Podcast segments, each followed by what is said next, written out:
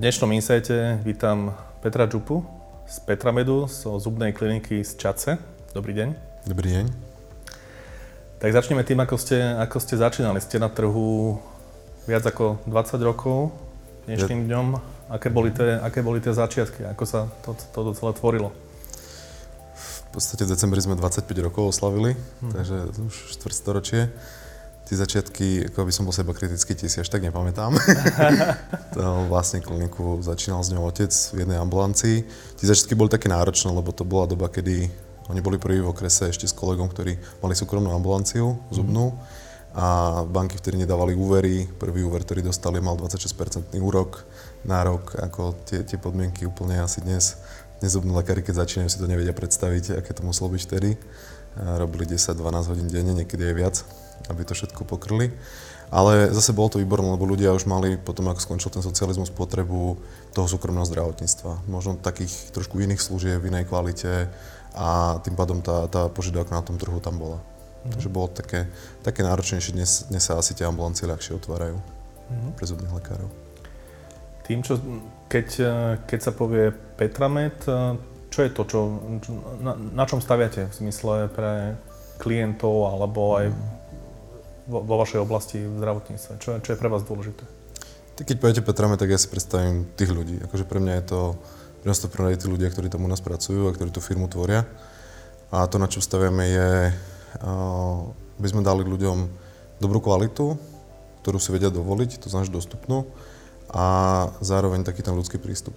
To je aj to je taká hodnota, ktorá aj najviac charakterizuje nás ako, ako kliniku alebo ako firmu, aj našich ľudí, ktorí sú u nás, je tá ľudskosť. Že je to dané trochu aj tým, že sme zdravotníctvo a tá, tá taká starostlivosť od tých ľudí a podobne je asi taká prirodzená, lebo v tom zdravotníctve by to aspoň teda malo byť, bohužiaľ nie všade, ale tá ľudskosť je taký najdôležitejší faktor, že vždycky vidíme toho človeka, tie individuálne potreby a to je jedno, či sa teraz rozprávame o pacientovi, o tom klientovi alebo o tých ľuďoch, ktorí nás pracujú. A sú také nejaké konkrétne, uh, konkrétne situácie, kde tá, čo to znamená ľudskosť v praxi? Ľudskosť, to sú také, také možno, že drobnosti, že pacient, ktorý akurát k nám prišiel na ošetrenie a mal narodeniny, tak dievčat na recepcii mu zaspievali Happy Birthday. Ako, len tak sami od seba, akože nemajú to v interných pokynoch, ani ich tomu nevedieme, ale keby takto proste cítili, že, že to urobili, alebo príde nejaký pacient, ktorý je nervózny pred zákrokom, oni sa tam s ním porozprávajú, lebo oni sú také veľmi komunikatívne a také milé a ten ich tam potom vystiska, že aké sú super. Ako, že také, taká bezprostrednosť, taká tá ľudskosť a zase na druhú stranu naozaj tí ľudia, že keď majú nejaký problém, tak chceme to zohľadniť, chceme, aby nám to povedali, že, že niečo ich trápi aj osobne, že možno aj keď je to nejaký presah, že to nesúvisí priamo s prácou, ale keď im nejako vieme pomôcť, keď majú nejaké zdravotné problémy, tak aby prišli a povedali, že sa im snažíme pomôcť a možno dohodnú nejaké ošetrenie, na ktoré sa dlhšie čaká, niekde inde a podobne. Tí zase naši, naši zamestnanci. Takže taký ten, ten, tá ľudskosť proste, že tá človečina, no, keď to mm. tak mhm. mám povedať. Mm-hmm. A v zmysle tých eh, v zmysle eh, zamestnancov napríklad, tam to vnímate ako, tam tá ľudskosť sa ako prejavuje, alebo čo sú také konkrétne veci? Že ako, čo sa snažíte robiť možno trošku inak, alebo po mm. svojom?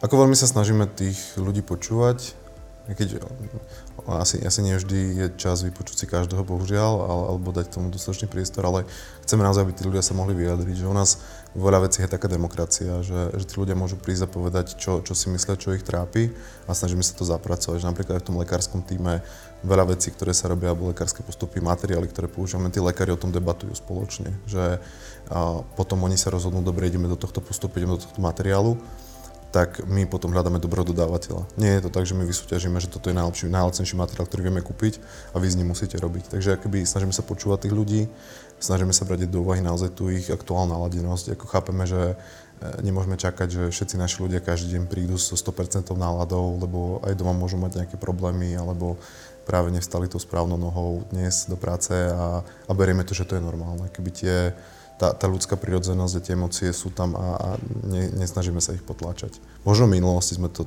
robili inak, lebo my tiež prechádzame nejakým vývojom uh-huh. a tiež sme si mysleli, že treba, aby každá recepčná sa celý deň usmievala 12 hodín denne na každého pacienta a bola úplne najmilšia na svete, ale potom tá prirodzenosť tých ľudí sa stráca. Že my chceme radšej, aby tí ľudia boli prirodzení a, a práve tá ľudskosť tam bola aj voči tým klientom a potom je to fajn posledné, posledné roky, alebo možno aj tie roky, čo majú prísť, čo sú také najväčšie výzvy? S čím, s čím bojuje zubná klinika? S čím bojuje, čím bojuje zubná klinika? Mm, viete čo, na, ako tých výziev asi viac, ako či už tomu externému prostrediu, k tým, k, do, in, do firmy alebo k tým zamestnancom, k tým klientom. Mm-hmm. Som to asi rozdiel, že možno také tri výzvy ku každej okay. z tej časti. Čo sa týka uh, toho prostredia, v ktorom pracujeme, tak to zdravotníctvo uh, na Slovensku funguje a teda špeciálne náš segment ako zubné lekárstvo um, veľmi málo sa dodržujú rôzne legislatívne pravidlá. A tým pádom my ako klinika, ktorá sa snažíme naozaj legislatívu nielen mať do nej prehľad, ale aj ju aplikovať a dodržiavať. A to je, či už sa rozprávame o platenia odvodov, daní, cez vydávanie bločíkov pacientom, informovaný súhlas, a sledovanie materiálov, šarže a podobné, akoby mnohé tie veci, ktoré sú, ktoré my zdravotníci by sme mali robiť, tak samozrejme to zákonite navyšuje ceny naše a tým pádom klienti nás vnímajú negatívne, lebo sme drahí, kolegovia nás vnímajú negatívne, lebo sme drahí, ale v konečnom sledku tým, že všetci zamestnanci majú všetko oficiálne a podobne, tak aj tí zamestnanci nás niekedy môžu vnímať, že zase nezarobia toľko ako inde. Pretože bohužiaľ štandard na trhu je taký, že veľa vecí sa platí na ruku. Ako veľa kliník, mnoho kliník tak funguje, že, že zamestnanci majú čas platu alebo celý plat na ruku a tým pádom my tomu veľmi ťažko konkurujeme. Takže to je taká, taká výzva, ktorú riešime ako v tom prostredí, v ktorom pracujeme. Uh-huh. Čo sa týka tých klientov alebo tých pacientov, tam je najväčšia výzva tá ich predstava o fungovaní zdravotníctva. Ako veľmi veľa ľudí ešte stále žijú v tom takom socialistickom, že zdravotníctvo bolo zadarmo, aj zadarmo a teda niekto za to platí, niekto virtuálny. Oni vlastne za to platia priamy, priamo cez svoje odvody z zdravotnej poisťovne. Ale neuvedomujú si to a majú pocit, že za to platí štát z niečoho. Uh, úplne im nie je jasné z čoho, že to sú ich peniaze. A tým pádom my ako zubári sme jediný segment, ktorý si vybojoval v tých 90 rokoch, že môžeme brať doplacanie v podstate za všetko, v podstate akokoľvek vysoké.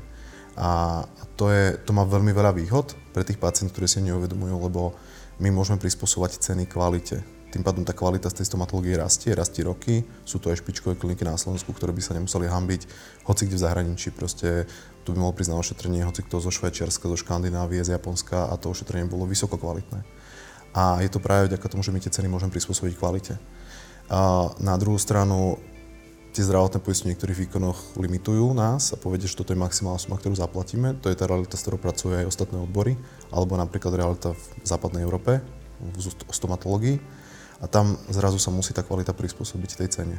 To znamená, že ten zubný lekár, tá klinika si nemôže povedať, že dobre, toto je nový postup, ktorý chcem urobiť, materiál, tak toto chcem robiť, ale musí povedať, toto je suma, ktorú dostanem a musím sa k tomu prispôsobiť. Takže tí pacienti to neocenujú mnohokrát, že tá, ten systém je takto nastavený ale vlastne my s tým bojujeme a musíme ich edukovať, že tým pádom zaplatíte si to, ale máte tu nejakú kvalitu podobne. Takže to je taká tá výzva u tých ľudí, uh-huh. u tých mhm. pacientov, klientov. A u tých zamestnancov, o, tam je to trošku spojené s tým, čo už som spomínal, že ako funguje ten, ten trh, ako tie iné kliniky, alebo ten celý trh, že veľa vecí sa platí na ruku, platí sa priamo a my sa tým ľuďom snažíme vysvetľovať, že, že možno, že keď ochorejú, možno, že keď zoberú dovolenku, že je dobre mať všetko oficiálne a aby naozaj to prijali. A potom ešte trošku taká vec, ktorú interne bojujeme niekedy je, veď zdravotníci nikdy neboli naučení na slova ako produktivita a efektivita. V iných biznisoch sa to rieši normálne, že sa o tom rozpráva, aby sme mohli tomu klientovi doniesť tú službu v dostupnej cene, v dostupnej kvalite, tak riešime aj to, aby to bolo efektívne, aby tam bola tá produktivita a podobne. Zdravotníci to nechcú počuť, akože oni, oni majú pocit, že toto sa nás netýka a pritom Samozrejme to má enormný vplyv potom na cenu tej práce, že uh, veľa lekárov si jednoducho povie, ja toto budem robiť 3 hodiny, krát x eur na hodinu a neriešiš, či by to nevedeli urobiť za 2 hodiny, či tým pádom tá hodnota, ktorú tomu klientovi dávajú, vlastne tam je. Či zrazu tam nie je nejaký overpricing, že ten pacient zaplatí viac, ako by možno musel. Takže toto sú ešte také slova, ktoré tak sa snažíme interne ľuďom vysvetľovať a hovoriť o tom, áno, robíme to, lebo v zásade je to tiež pre tých pacientov prínosné. Uh-huh. A čo je teda, čo je možno taký e, ten váš e, návod, e, že tá konkurencia a to externé prostredie je, je tvrdé, keď teda všetko má ísť správne mm. podľa, podľa pravidel. Čo je ten váš návod? Čo, čo vám, vám funguje? Ako, ako ten mix máte nastavený, teda aby, aby to bolo zmysluplné? Myslím si, že práve tam, kde to môže fungovať, je keď tá klinika je väčšia, lebo niektoré náklady potom sa dajú zdieľať. Uh-huh. Tým pádom my musíme práve tou efektivitou, produktivitou niekde vlastne akoby ušetriť, aby sme dokázali uh, pri dodržiavaní celej tej legislatívy a zároveň cenách, ktoré sú primerané na tom trhu, uh, vyprodukovať aj tú hodnotu pre tých zamestnancov. A samozrejme aj, aj pre celú firmu vyprodukovať nejaký zisk tým, že tie, tie zákony dodržiavame. Takže je to určite o nejakom to riešení tej produktivity a efektivity, pozerať sa na to, že či niektoré veci nevieme nakúpiť lacnejšie, ako materiály, prístroje. Tým, že sme veľkí, tak samozrejme sme trošku iný partner pre tých dodávateľov, lebo tých veľkých kliník na Slovensku nie je zase až toľko a tým pádom, keď môžu zásobovať 10 lekárov pod inou strechou, tak vieme si vybojovať iné ceny. Takisto nákup prístrojov, kde vieme ušetriť v desiatkách percent niekedy. A o, potom možno zase debata s tými lekármi, že dobre, možno budeš robiť nie všetky odbory, budeš sa trošku viac špecializovať, tým pádom mm. budeš v tom efektívnejší, budeš v tom rýchlejší, budeš chodiť na školenia v tomto odbore, tým pádom dosiahneš vyššiu tú produktivitu a, a tým pádom si aj zarobíš solidné peniaze. Takže je to, je to skôr taký mix, ale zároveň myslím si, že veľa je o tom a to je niečo, na čom vlastne stále my pracujeme a to budovanie tej firmnej kultúry.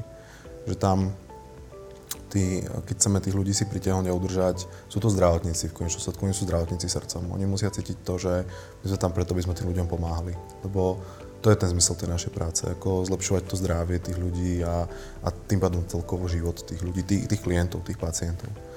A toto je niečo, čo sa snažíme vlastne v poslednej dobe tak viac zdôrazňovať alebo im pripomínať, lebo aby sa na to nezabudlo, že vlastne prečo tam sme.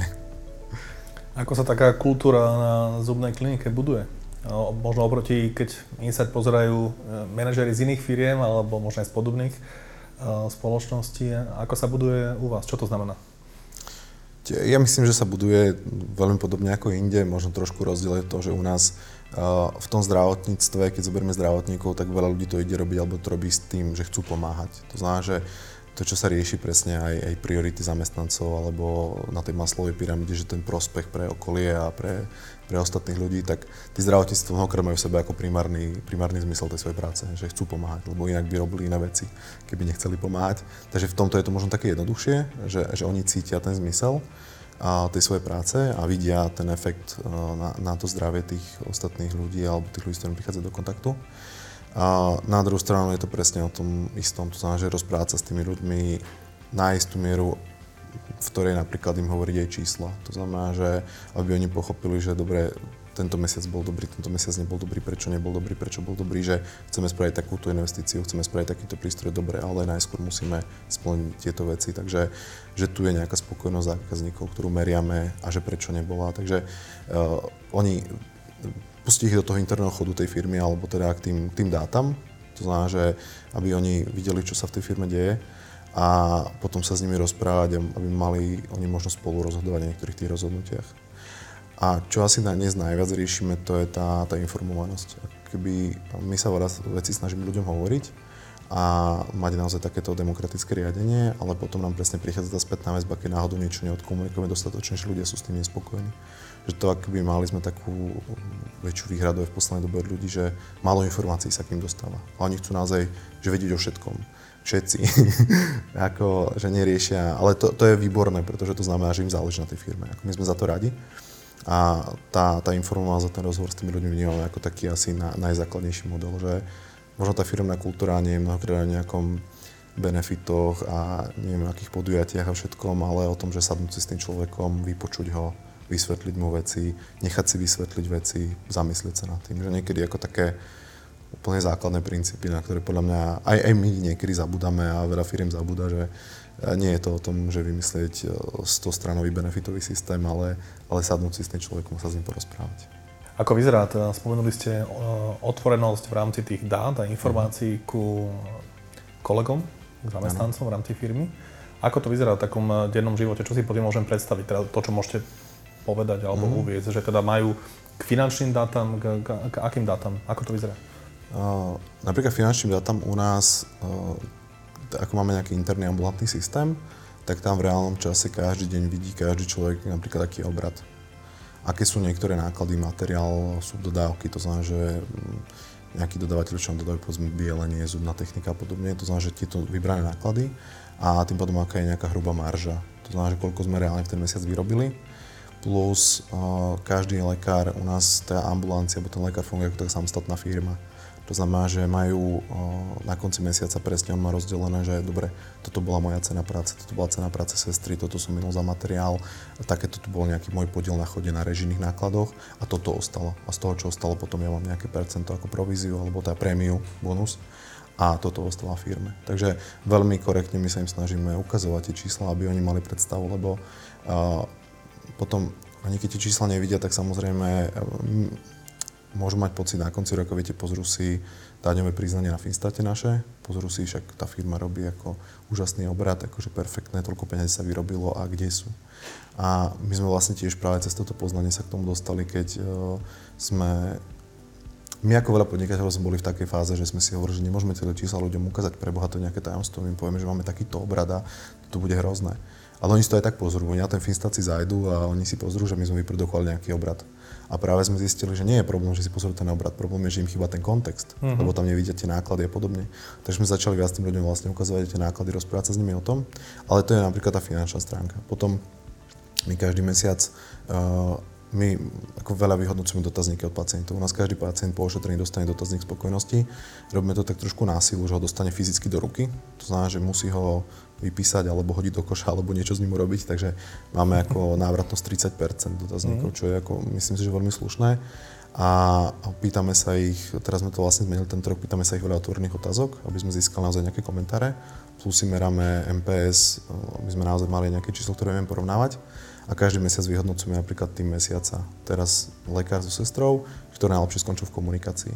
Ale tým pádom, okrem toho, tí ľudia vidia aj tie komentáre. To znamená, že vidia, či nejakí pacienti niečo pochválili. Napríklad mali sme perfektný mesiac, teraz v marci veľa ľudí sa práve pochválilo, že milý prístup, milý personál, ochota, ľudskosť, práve to, čo, to, čo je také pre nás špecifické a, a to, čo chceme zdôrazňovať, tak to tí ľudia aj oceňujú, tí pacienti, lebo v konečnom sledku každá klinika môže mať špičkové technológie, každá klinika môže mať akože špičkových lekárov a môže sa snažiť robiť špičkovú stomatológiu, ale tá ľudskosť sa dnes veľakrát vytráca a to nie len myslím si, že v zdravotníctve, ale vo veľa službách, že, že tak, tá človečina, o ktorej som rozprával a to si tí pacienti veľmi cenia.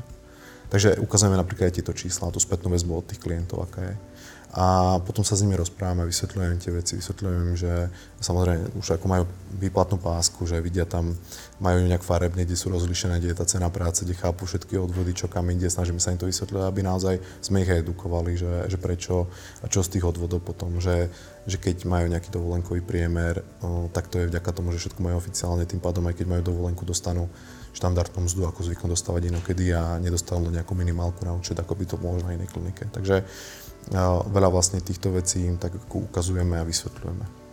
To znamená, že také zvýšovanie možno aj tej finančnej gramotnosti mm-hmm. tých ľudí pomáha k tomu, aby lepšie chápali fungovanie a tým pádom ako keby sú spokojní, alebo, alebo čo, čo, mm. čo, čo to má za výsledok? Neviem, či sú spokojní, my veríme, že áno.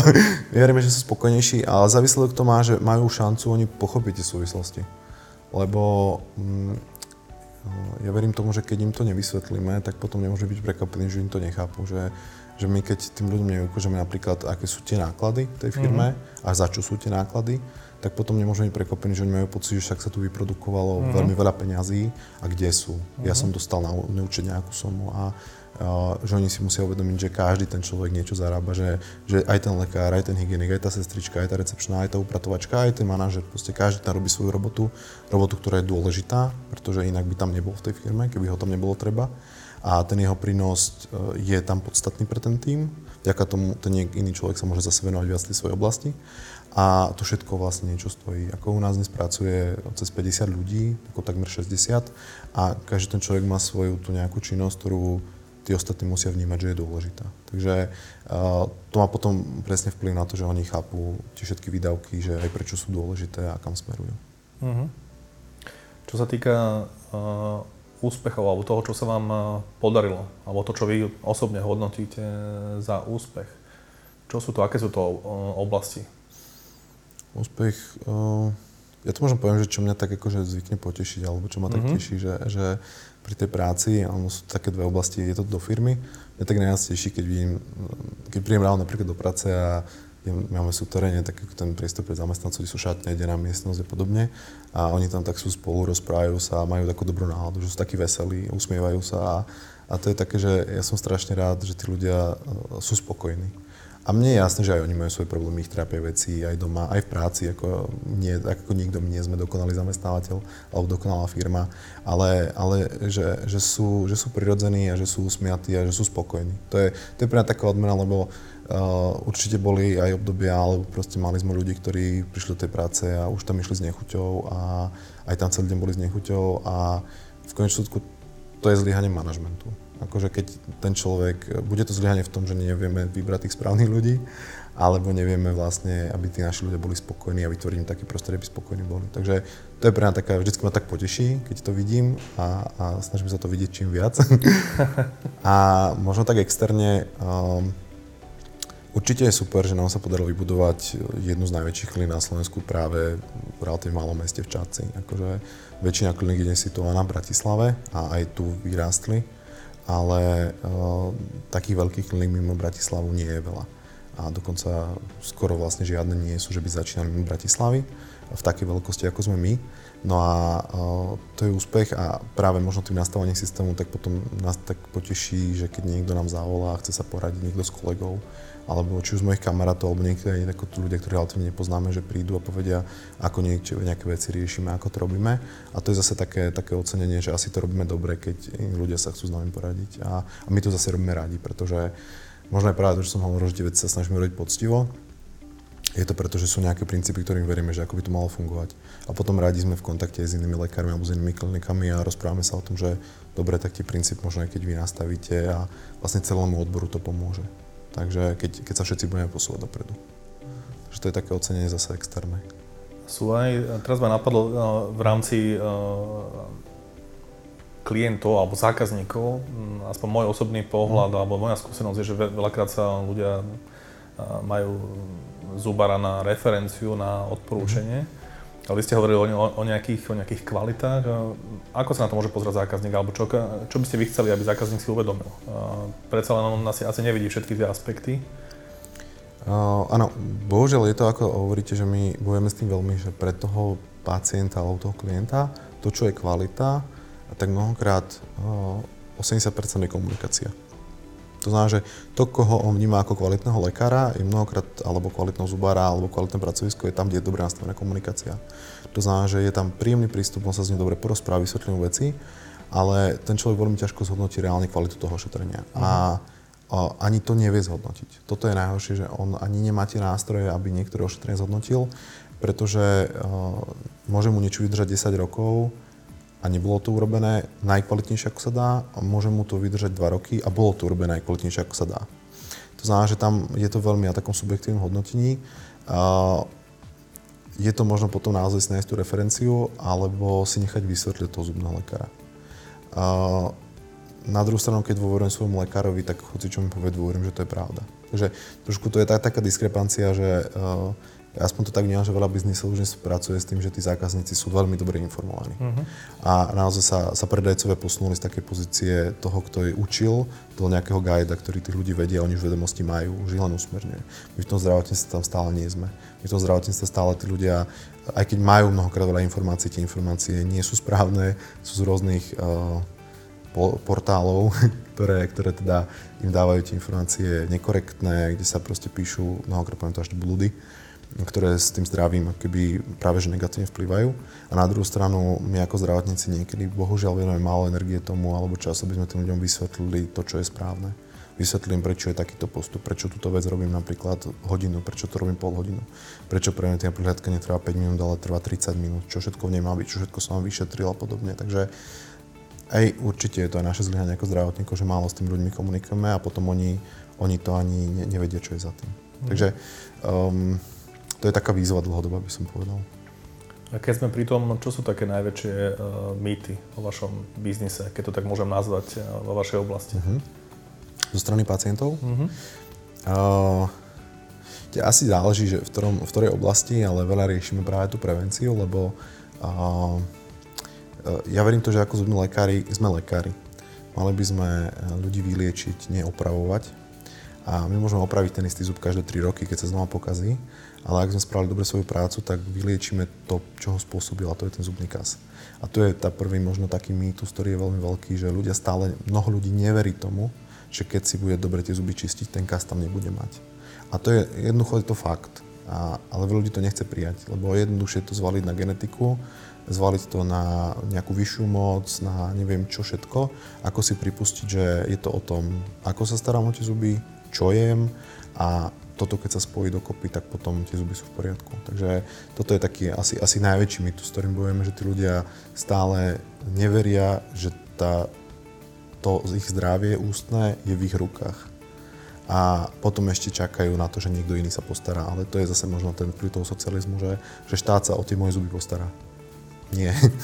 tie svoje zuby sa musím postarať ja. A zase napríklad rodičia, že do 12-13 rokov je bežné, že rodičia dočistujú zuby, tie deti mnohokrát nemajú tie motorické schopnosti, aby si to vedeli dobre vyčistiť.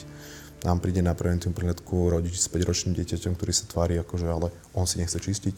To nie je moja chyba. No je to, je tvoja chyba. A, to, že, to, že dieťa má pokazané zuby v 10 rokoch, áno, to dieťa za to nemôže, môže za to ten rodič, ale nie genetika.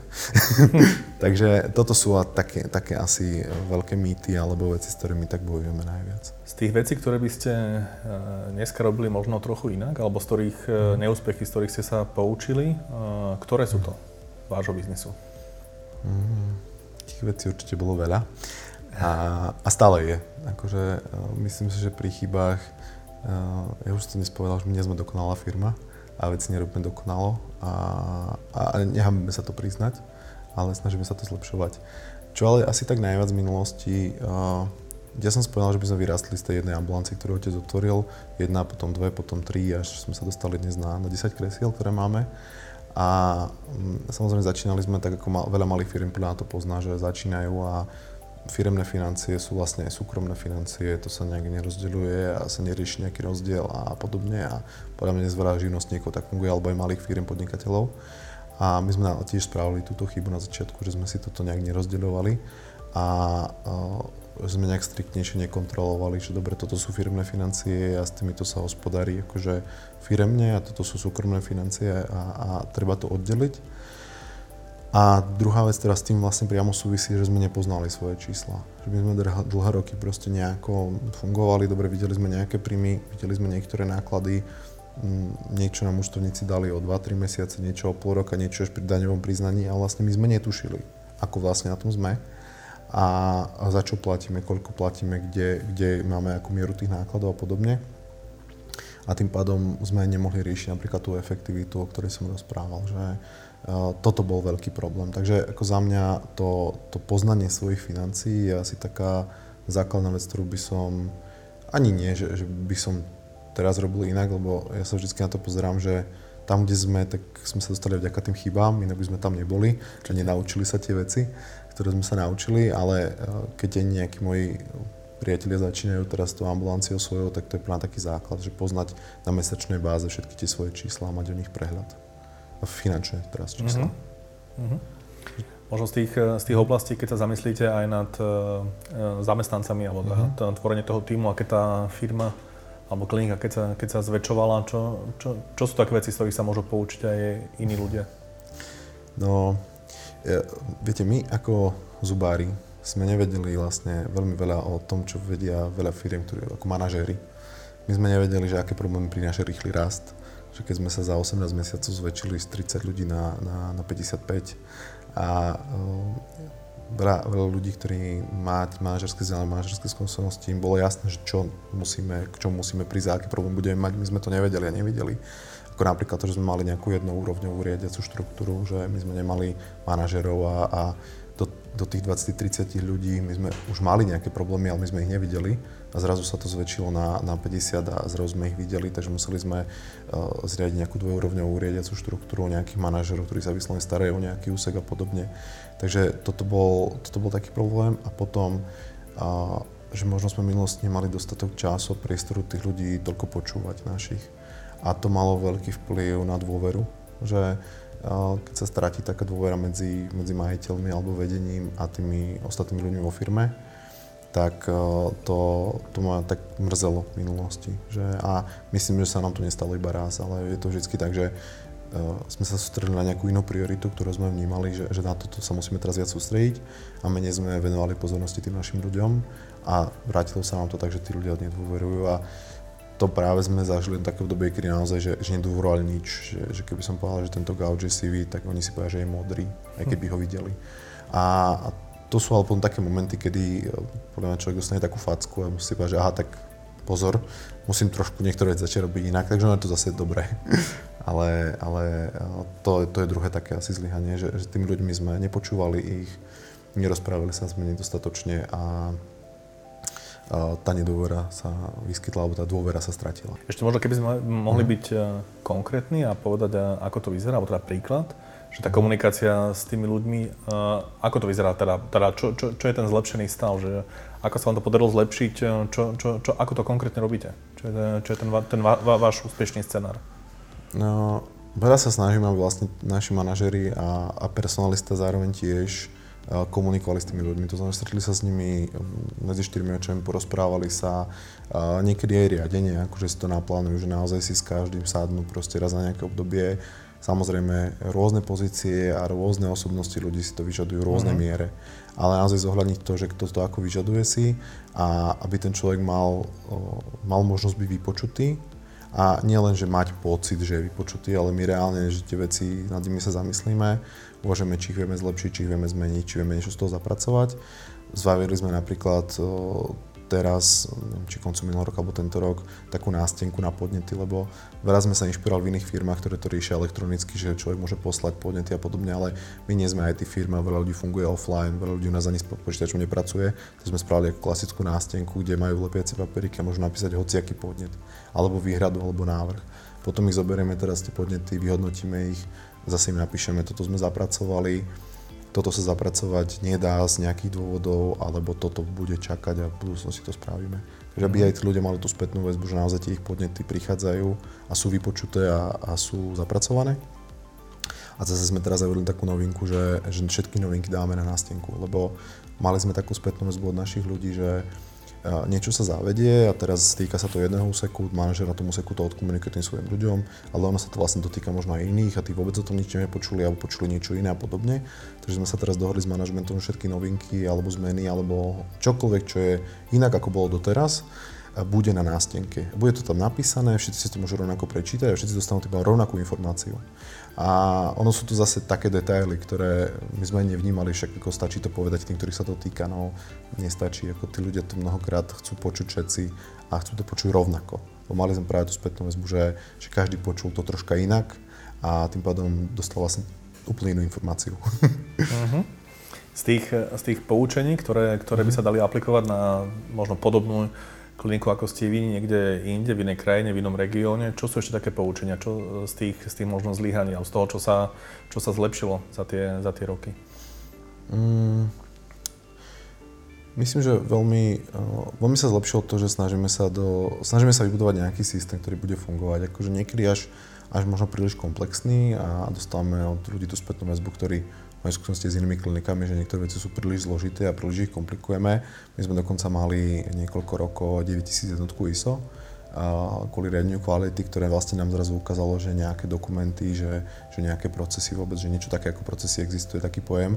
A to je napríklad taká krátkodobá výzva, ktorú máme teraz, že ich tak poriadne popísať, tie procesy, že aké sú a nastaviť ich, nastaviť zodpovedné osoby a podobne. A ešte lepšie, ako to bolo doteraz. A takisto potom nejaká dokumentácia, že my veľa vecí, my vydávame, máme riadenú dokumentáciu, všetko vydávame, každé jedno tlačivo a podobne, takže aby tí ľudia k tomu mali prístup, ale zároveň my sme vedeli, čo robíme, lebo od istej veľkosti to bolo nevyhnutné. Mm-hmm. A mhm. to bolo práve, že ten rast nám to ukázal, ale dnes, keď sa na to pozerám spätne, podľa mňa ono je to nevyhnutné aj pri oveľa menšej veľkosti.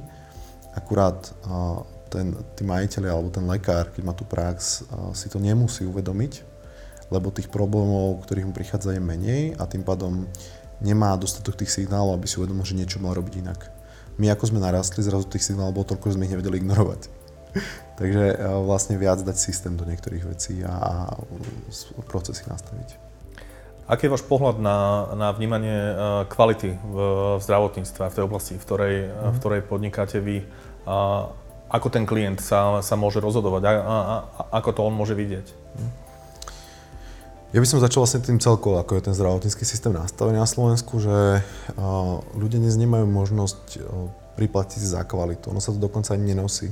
By im to niekto povedal, že sú rôzne úrovne kvality v zdravotnice, rôzne úrovne kvality zdravotnej starostlivosti, alebo napríklad rôzne kvality nejakého umelého klubu, ktorý dostanú keď si zaplatia viac, že môžu dostať niečo viac. Toto na Slovensku nefunguje. A my sme vlastne jediný taký ten ostrov, tí stomatológovia, kde aj tomu pacientovi vieme dať na výber. Máme tu dve, tri varianty. Je to rôzny materiál, je to povedzme rôzne kvalitné ošetrenie, je to rôzna cena samozrejme a môžete si vybrať, za čo si zaplatíte. Zvyšok zdravotníctva takto nefunguje. Všetci veríme, že dostávame tú najlepšiu kvalitu, ktorá je na svete možná keď to povieme nahlas, tak nám dojde, že to asi pravda nebude, lebo, lebo toľko peňazí v tom systéme nie je. Nemôžeme dostať všetci najšpičkovejšiu starostlivosť pri každom, každom ošetrení. A tu je možno práve aj ten problém, ktorý pokračuje ďalej, že ja som spomínal, že no, s čím bojujeme, že tie niektoré peniaze sa platia na ruku a tí ľudia vlastne nevidia zmysel v tom platiť odvody. A na západe v niektorých napríklad v Nemecku, ten Nemec vie, že keď bude viac platiť do zdravotnej poisťovne, dostane lepšie krytie bude platiť viac, dostane napríklad aj zuby, bude mať v tom pokryté, alebo dostane lepšiu nejakú starostlivosť, dostane mm. lepšie operácie, lepšieho operatéra. U nás vlastne toto vôbec ako pacientom nehovoríme. Ono je to určite, tu už zachádzam do také veci, ktoré súvisia s politikou, že ono to nie je veľmi populistické povedať ľuďom, že, že za viac peňazí môžete dostať lepšiu zdravotnú starostlivosť, ale realita je taká, že to tak je. A na druhú stranu, ale potom je to presne škoda, lebo dnes ľudí nič nemotivuje naozaj si tie zdravotné odvody platiť ten človek, ktorý platí minimálne odvod nejaký živnostník, má takú istú zdravotnú starostlivosť, ako nejaký vrcholový manažer, ktorý má povedzme plat 5-6 tisíc eur hrubom a tie odvody platí v úplne inej výške. Obidvaja dostanú tú istú zdravotnú starostlivosť. A čo je horšie, že ten človek, ktorý by si aj chcel priplatiť, tú možnosť nemá. Nemá možnosť si zaplatiť uh, lepšiu, lepší nejaký klub, alebo lepšieho operatéra, alebo si povedať, že priveste mi tu tohto špičkového profesora z New Yorku, ja to zaplatím, nech ma on zoperuje, lebo je jediný na svete, ktorý sa tomu venuje na úrovni. Nie. Uh-huh. My to ľuďom radšej nehovoríme, aby náhodou oni nemali pocit, že sú o niečo ukratení, ale realita je, že sú. A to potom ukazuje vlastne aj tie čísla, že to zdravotníctvo na Slovensku, Európska únia nám často vyčíta, že máme veľa zokomiálnych infekcií v nemocniciach alebo veľa umrtí po zákroku, ktorými sa dalo vyhnúť a podobne. Ale hovorím, o tom sa až tak nehovorí. Takže tam to začína celým tým, že ako je ten zdravotný systém nastavený, že tí ľudia vlastne nie sú informovaní, že im to nikto nepovie, že sú tu rôzne, rôzne úrovne kvality a, a za tie ich peniaze a tým pádom ani možnosť si priplatiť viac. Bavili sme sa predtým aj o zamestnávaní e, ľudí zo zahraničia. Uh-huh. Máte s tým veľké skúsenosti, možno váš pohľad na, na zdravotníctvo a váš, vašu oblasť konkrétne, ako vy to vnímate? My v podstate zamestnáme lekárov z Ukrajiny viac ako 10 rokov, mm-hmm. čo u nás začal pracovať prvý lekár. Je to taká citlivá téma, akože v zdravotníctve a stomatológii špeciálne. Bohužiaľ tá nálada u väčšiny zubných lekárov je veľmi negatívne naladená proti ním. Ja poviem, tu je taký uh, ja to hovorím, že to je taký syndrom uh, klinického pracoviska, univerzitného pracoviska. Uh, na, na univerzitné pracoviska na Slovensku, väčšinou sú to ako chirurgické pracoviska a oni všetci majú pocit, lekári, ktorí tam pracujú na tých univerzitách, že zubní lekári, akože tí ostatní, tých 97%, ktorí nerobia na tej univerzite, napríklad nevie trhať zuby. Že vôbec. Pretože oni sa stretávajú len s tými komplikáciami. To znamená, že oni sa stretávajú len s tým, že čo, čo prišlo, čo sa skomplikovalo a tým pádom nevidia možno tých 99% úspešných prípadov, len to 1% neúspešných, ale to je všetko, čo oni vidia. Takže samozrejme majú pocit, že nikto zo zubárov nevie trhať zuby, alebo málo kto.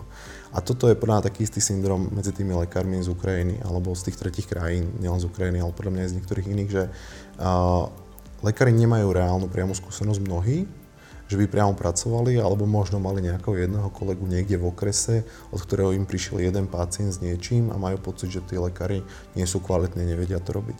Na druhú stranu, my, ja som to minule počítal, že je to viac ako 15 lekárov, ktorí u nás robili akoby z Ukrajiny, čo si myslím, že je už taká solidná vzorka, že sme mohli vidieť akoby uh, naozaj kadečo. A uh, oni sú takí istí ako tí naši lekári po tej odbornej stránke. Sú medzi nimi lekári, ktorí sú naozaj že lekári srdcom a chcú to robiť najlepšie ako sa dá. Sú medzi nimi lekári, ktorí majú prioritu trošku postavené inak a majú prioritu skôr financie ako pacienta, ale takých poznám veľa kolegov aj zo Slovenska. je to, je to realita aká je. A sú lekári, ktorí si povedia, tak táto kvalita mi stačí, akože ja ďalej ísť nechcem, toto, toto budem robiť. Ale zase takých máme veľa kolegov aj na Slovensku, takže veľakrát sa akoby lekári naši slovenskí boja týchto kolegov z zahraničia kvôli tomu, že ako keby nejako zhoršujú kvalitu tej stomatológie, ale za mňa to vôbec nie je pravda. Akože tam sú takí istí úplne ľudia ako tí naši. Plus, čo je podľa mňa zase niečo, na čo zabudáme, je, že kto zo Slovenska odchádza na západ, kto, kto odíde, kto emigruje, kto odíde do Ameriky. Sú to tí, tí najmenej šikovní ľudia? Práve naopak. Mnohokrát sú to tí ľudia, ktorí, ktorí chcú niečo viac, ktorí sú šikovní, ktorí majú vedomosti, zručnosti, ktorí majú ten drive a na to niekedy zabudáme, že, že kto sem príde z tej Ukrajiny, ten, kto nechce, ten, kto mu stačí niečo, no, no nie, mnohokrát sú to ľudia, ktorí naozaj chcú, ľudia, ktorí si potom otvárajú vlastné kliniky, špičkové kliniky, ktoré naozaj majú e, stomatológiu na veľmi dobrej úrovni. Takže uh, ja v tomto sa veľa tak akože veľakrát zastávam týchto lekárov, lebo sú medzi nimi veľmi kvalitní lekári. Tak e, tá kultúra v rámci firmy, mm-hmm. pokiaľ, uh, pokiaľ tam máte ľudí uh, zamestnancov aj zo zahraničia, aj, aj Slovakov. Uh-huh. A ako toto funguje? Sú tam nejaké, nejaké úskalia, alebo práve naopak to, to funguje dobre? Čo... Um, určite sú tam isté špecifika, ktoré, ktoré sú s tým spojené, keď je ten tým, uh, keď tá kultúra v rámci toho týmu je z jednej krajiny a je tých ľudí príliš veľa. My sme si prešli takými obdobiami, že majorita nášho lekárskeho týmu boli lekári z Ukrajiny. Dnes to už napríklad neplatí. Dnes mm. máme v podstate polovicu alebo asi aj väčšiu časť lekárov máme, máme zo Slovenska, alebo teda z tohto regiónu nemáme lekárov z cudziny uh, toľko ako v minulosti. Ale keď ich bolo napríklad, že, že prevládali v tom týme, tak samozrejme oni mali tendenciu sa spájať do takej tej svojej komunity a ešte súvisí s tým, čo som hovoril, že možno sme tých ľudí toľko nepočúvali, vytratila sa tam tá dôvera, tak zrazu oni vytvorili takú skupinu, ktorá vlastne jednotne išla proti čomukoľvek, čo sme my ako manažment chceli záviesť. A to je také jedno špecifikum, ktoré by som povedal, že môže nastať. A na druhú stranu, aby sme mali ten tým viac multikultúrny, to znamená, že boli by tam dva lekári z Ukrajiny, jeden zo Srbska, e, dvaja z Egypta, tak by toto sa nenastalo, lebo by viac multikultúrne fungoval. Takže to je skôr pre firmy naozaj, ktoré by mali taký veľký tým z jednej krajiny. A druhé možno také špecifikum je, že oni majú takú, takú kolegialitu alebo takú až takú národnú kamaradériu medzi sebou proste, že oni na seba nedopustia. A niekedy viete aj, v tom týme potrebujete dať tú spätnú väzbu aj negatívnu tomu kolegovi a hlavne keď chcete sa posúvať ako tým a povedať si, že dobre, toto sme spravili tak, ale poďme to robiť inak, poďme to robiť lepšie, poďme sa zlepšiť. Oni ste mali obrovský problém. Ale to vnímam aj celkovo medzi slovenskými lekármi. Ja nemôžem povedať, že to bolo len medzi tými lekármi z Ukrajiny, ale u nich ešte špeciálne taký ten, ten potom tej takej národnej solidarity, že, že my sme tu tá, tá ukrajinská skupina, tak uh, nepovedali si všetko takto do očí. Povedali to poza chrbát, ale keď napríklad mali odborný seminár, kde sa to malo otvoriť, tak ostali ticho. Lebo vlastne je im bližšie, ak sa hovorí, že bližšie ako šela, ako kabát, tak im bolo bližšie ten ich akože um, súkmeňovec tej krajiny, ako riešiť to, že my sme tu nejaký tým na nejakej klinike Takže uh, toto je ešte možno také druhé, druhé špecifikum, ale podľa mňa s tým sa dá pracovať, akože pri dobrom nastavení systému aj to sa dá keby eliminovať. Keby ste mali možnosť uh, sa vrátiť v čase a, a, a odkazať uh, sám sebe uh, to, čo možno urobiť inak, niektoré veci ste už spomenuli, ale čo boli, boli tie, tie kľúčové?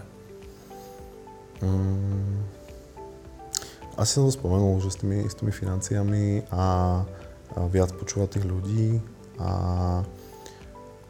možno aj to, čo, čo my riešime aj dnes, vlastne riešime to stále, že viac sa venovať aj takým tým strategickým rozhodnutiam, že veľakrát uh, sme zahltení v operatíve, riešime veci, ktoré vyvstanú a niekedy nemáme čas sa zamyslieť nad, tým, nad tými príčinami, prečo sa ten problém stal.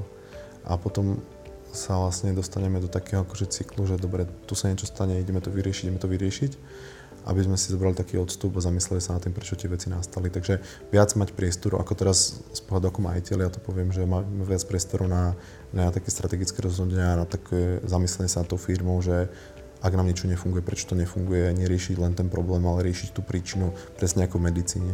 Neliečiť len tie symptómy, že ma boli hlava, ale riešiť to, prečo ma tá hlava boli, alebo že nie zablomovať len ten kas, ale riešiť to, že si nečistím správne. Takže podľa mňa aj firme je to presne o tom istom, že, že pozerať sa na tie príčiny a snažiť sa zdiagnostikovať toto a potom nájsť na to, na to riešenie.